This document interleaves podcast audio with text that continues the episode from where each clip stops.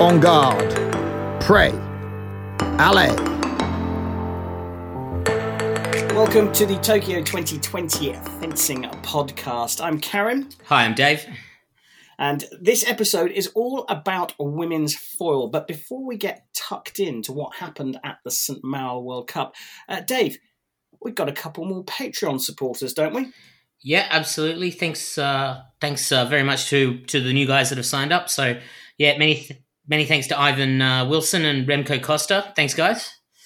Yeah, brilliant stuff. Thanks for supporting us, uh, Ivan and Remco. And please do um, dig deep. Uh, all we need is a, a euro, a cent, or, or, or even a pound uh, just to help us along the way with our broadcasting equipment and uh, our hosting costs. Uh, but thank you to everyone for following us, and we really hope that you're enjoying things.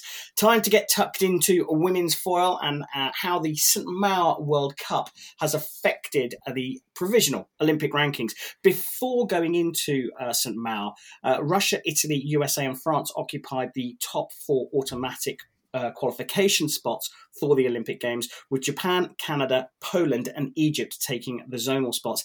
In St. Maur, in the team event, Russia took it from Italy, and Japan picked up the bronze medal, beating Hungary in the playoff. So, Dave, uh, let's look at that top four Russia, Italy, USA, and France going into the competition. Russia and Italy coming first and second, as we've become used to in women's foil. They're just pulling away from the rest, aren't they? Yeah, I, I don't think it'll be the last uh, Russia Italy final we see this year. Uh, I mean, they're the two best teams in the world by, by some distance.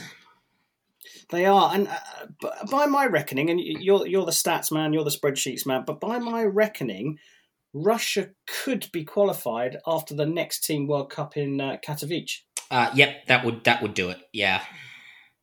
So um, Italy and Russia pulling away. France lost to Hungary in the quarterfinals. Uh, a bit of a surprise, given the fact that France put out their regular team. Yep, not the best days. I'd say um, you'd say probably also the USA not having not having the best day either. Um, but then you know you can recover. So so long as you don't you know compound that and, and finish sort of seventh or, or eighth, uh, you know it's not not ideal clearly. Uh, but you, given that they've already had some pretty high profile results and are up there, you know finishing fifth or sixth is pretty good. It's not obviously it's not ideal. Um, but you know you, you'll have worse days that's for sure it's enough to enough to keep going yeah, interesting though, isn't it? Because uh, and I mentioned that, that, France put out their sort of A team. There were no issues there, but I noticed the USA team had uh, no Ross, no Prescod, and no Massialas. Uh, so uh, I, I haven't actually been able to find out whether injuries are at play or wh- whether they were even in the individual competition. To be honest with you, uh, but I think it will be more a more painful result for France, given the fact that they were uh, the strongest team they could put out. Yeah, absolutely. Yeah, there were some high profile missing fences, that's for sure. Uh, yeah, and they they weren't in the individual. They weren't in the individual event. Um, Prescod wasn't. Ross wasn't. So, um, uh, yeah, very very odd to see these those two sort of caliber of people not uh, not fencing. I don't have uh, any info whether that's an injury or not, but they certainly weren't in. They weren't in France. So. Yeah, my guess would be uh, that that is that would be the case. That if there was no Ross and no Prescod there, uh, potentially strong individual uh, fences, but you know, crucial to the USA team. Sure. So we'll have to keep an eye on that. Um, so look, the top four remains as it was in terms of the names, but France have overtaken the USA. That interesting fifth, sixth battle between the two teams is what did it. Uh, but Russia and Italy miles ahead. So let's have a look at uh, Asia because Japan had a cracking day. Yeah, and interestingly, without without the little talisman uh, Ueno as well. So, which I think shows that it's even um, you know an even more incredible result that uh, wasn't in uh, wasn't in in France either in St. Maur. So. Uh, to, to be able to pull that uh, you know that kind of result with, with missing your best fencer inverted commas um, is phenomenal, incredible. Yeah, Franck Boidin doing some serious work with the the Japanese fencer seems to be enjoying himself and got a, a nice early Christmas present uh, with a bronze medal. Could could Japan threaten uh, the top four? Oh, absolutely. So they're now 20, 23 points away. That's the difference between you know another medal, for example, and uh, and you know USA or, or France having a bad day. So yeah, absolutely. I mean, if you looked at you know we for that to happen, we'd want to see you know the USA or France losing in the sixteen unlikely, but not not impossible. Um, and then another another ideally you know gold or silver medal by Japan. Again, not impossible, but I guess they've got to at some point beat Russia, or Italy to get those kind of coloured medals. Um, yeah, not not impossible at all. That could and that would shake things up. That's for sure. Well, it certainly would because it makes the battle between uh, China and uh, Korea uh, very interesting, doesn't it? Because they um, they met each other in the in the sixteen in an Asian head to head. Yeah, absolutely, and uh, yeah, China China coming on top there, which is you know hugely damaging for the Korean team. I mean, they recovered, finished ninth. It's not the end of the world, but you know when you're behind, you need to be scoring points, and losing to your zonal rivals is not helping you there. Yeah, but they uh, they only finished seventh in the end, China, and Korea recovered to finish ninth. Yep. So uh, they minimised the damage. But uh, in honesty, the the Asian zone looks to me like um, the fight is still on, but only if Japan can make the top four. That's it. So you know, you, you know, and I agree that you know you limit the damage finishing ninth, but that doesn't help you when your rival's getting the bronze medal. You know, you, you know, given up a lot of a lot of positional uh, points there, and so now you're really relying on them to do even better. Changes the dynamics quite quite significantly, I think. Yeah, it does. So, what about Pan Am? Uh, USA clearly under strength, uh, and and they. It looks to me like if they remain under strength, they'll be at serious threat of dropping out of the top four. Yeah, I mean, surely that's got to be a one-off. Um, uh, we'll see. Um, but yeah, I mean, Canada need need uh, need the USA in the in the top four. That's for sure. Um, and again, that's compounded by the last couple couple of competitions they've been missing uh, Eleanor Harvey. You know, I know one fencer doesn't make a team. They've got um, obviously Jess Guo. They've got Kelleigh Ryan, Alanna Goldie. They've got you know good good fencers, but you know it's not a, it's not a limitless pool of, of talent from a gigantic country, is it? So you know to, to have one fencer you know to try and do it without, and I think you know finishing I think they were twelfth were they? Uh, not really where they you know want to be, but whilst they're in, you know, whilst the USA are in the top four, then that's enough. Yeah, it's an interesting dynamic the, in the in the Pan Am zone because it's becoming a bit of a theme of our podcasts, whether we're talking about foil, epee, or saber in the men's or women's categories. That Canada uh, are either you know very strong and, and qualified, uh, and the USA are very strong and they're qualified in their positions, or Canada are really cheering on the USA when they're potentially at threat of dropping out of the top four. Yeah, I'd say of the six weapons, women's foil is probably the strongest. Um, you know, Canadian teams ranked sixth in the world. You know, on yeah. their day, they you know they probably could beat. You know, they definitely have a good chance of beating an understrength US team. You know, they've got four very good fencers. Um, but yeah, I mean, most of most of the other you know weapons Canada sitting at sort of tenth, eleventh, or something, and and we're looking at you know are the USA in the top four or not being a sort of a binary question. Well, interesting times in the Pan Am zone, that's for sure. So, so we move on to uh, Europe. Uh, for me, uh, you know, you you are the expert, Dave, but for me, France showed vulnerability by losing to Hungary in the quarterfinals. Yeah, that's a that was that was a shock. That was, and it wasn't particularly close either. Um, you know that that I think what what did I'm just trying to remember. I watched it. It was a it was a huge turnaround, right? It was Thibus broke Fifth down. or sixth leg, I think. Yeah, and then and then but then it came back.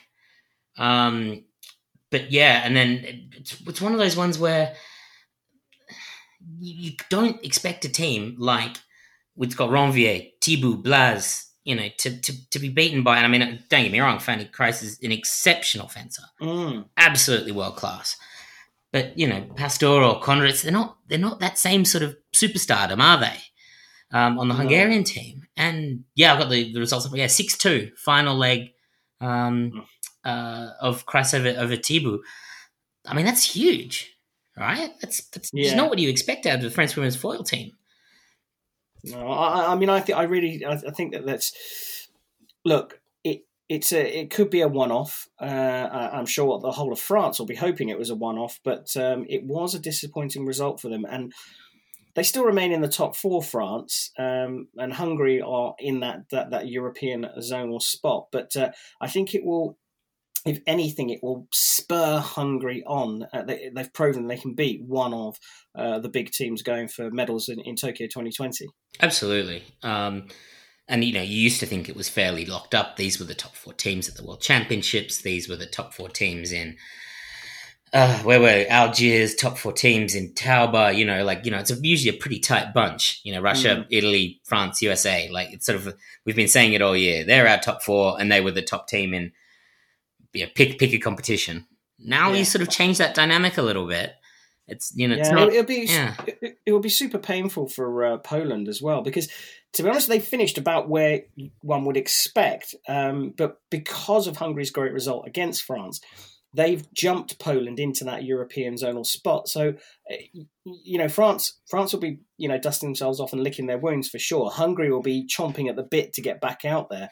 Uh, Poland, I think, uh, well, their, their, heads may well go down. Yeah, they didn't have a bad day. You know, there were a couple of really juicy you know lineups you know, we had Poland, Germany in the last 16, right? And you're thinking, well, fantastic. That's a real, you know, nice little qualification bash, you know? One of those ones is, you know, really going to be happy. The other one's going to be really unhappy. Um, and, yeah, Poland beat Germany. It's a good result. Well done. Maybe a little bit unexpected, but, you know, that could go either way. And then, mm. but then they don't win again, you know? Then they lose and then they lose and they finish eighth. And that's just not that many more points than recovering to finish ninth, which Germany did. And then you look at, well, how did my other rivals did? Well, actually, hang on. Hungary did really, really well, finishing fourth. Mm, mm.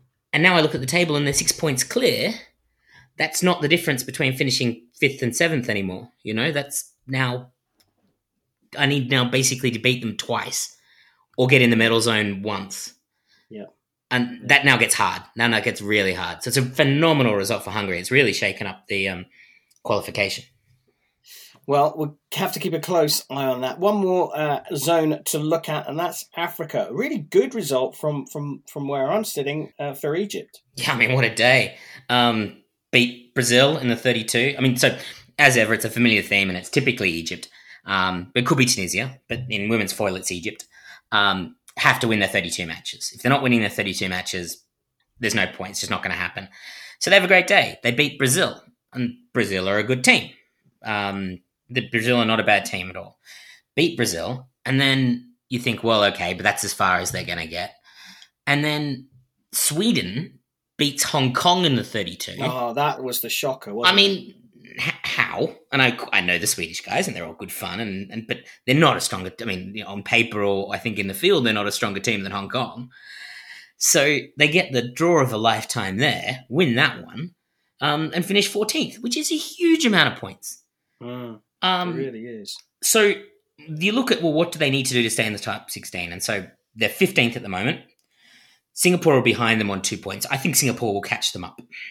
So that would leave Egypt on six, uh, 16th place. So who's going to get ahead of them? Austria is 17th. Brazil is 18th. Both good teams, but they're 15 points behind. Mm. So that's a long way to go. That's not just I miss out and you make the 32. That's sort of 10 points. It coming down to, I reckon, if Egypt get one more 32, so it's similar situation as what we had in women's sabre with the Tunisians, one more one more win in the 32, and I think we could pretty safely say that they're qualified, which means no bonus place, which is incredible. Well, and the thing is, with that win over Brazil, um, you know that's probably the toughest of those those battles yeah. in, in, the round of 32.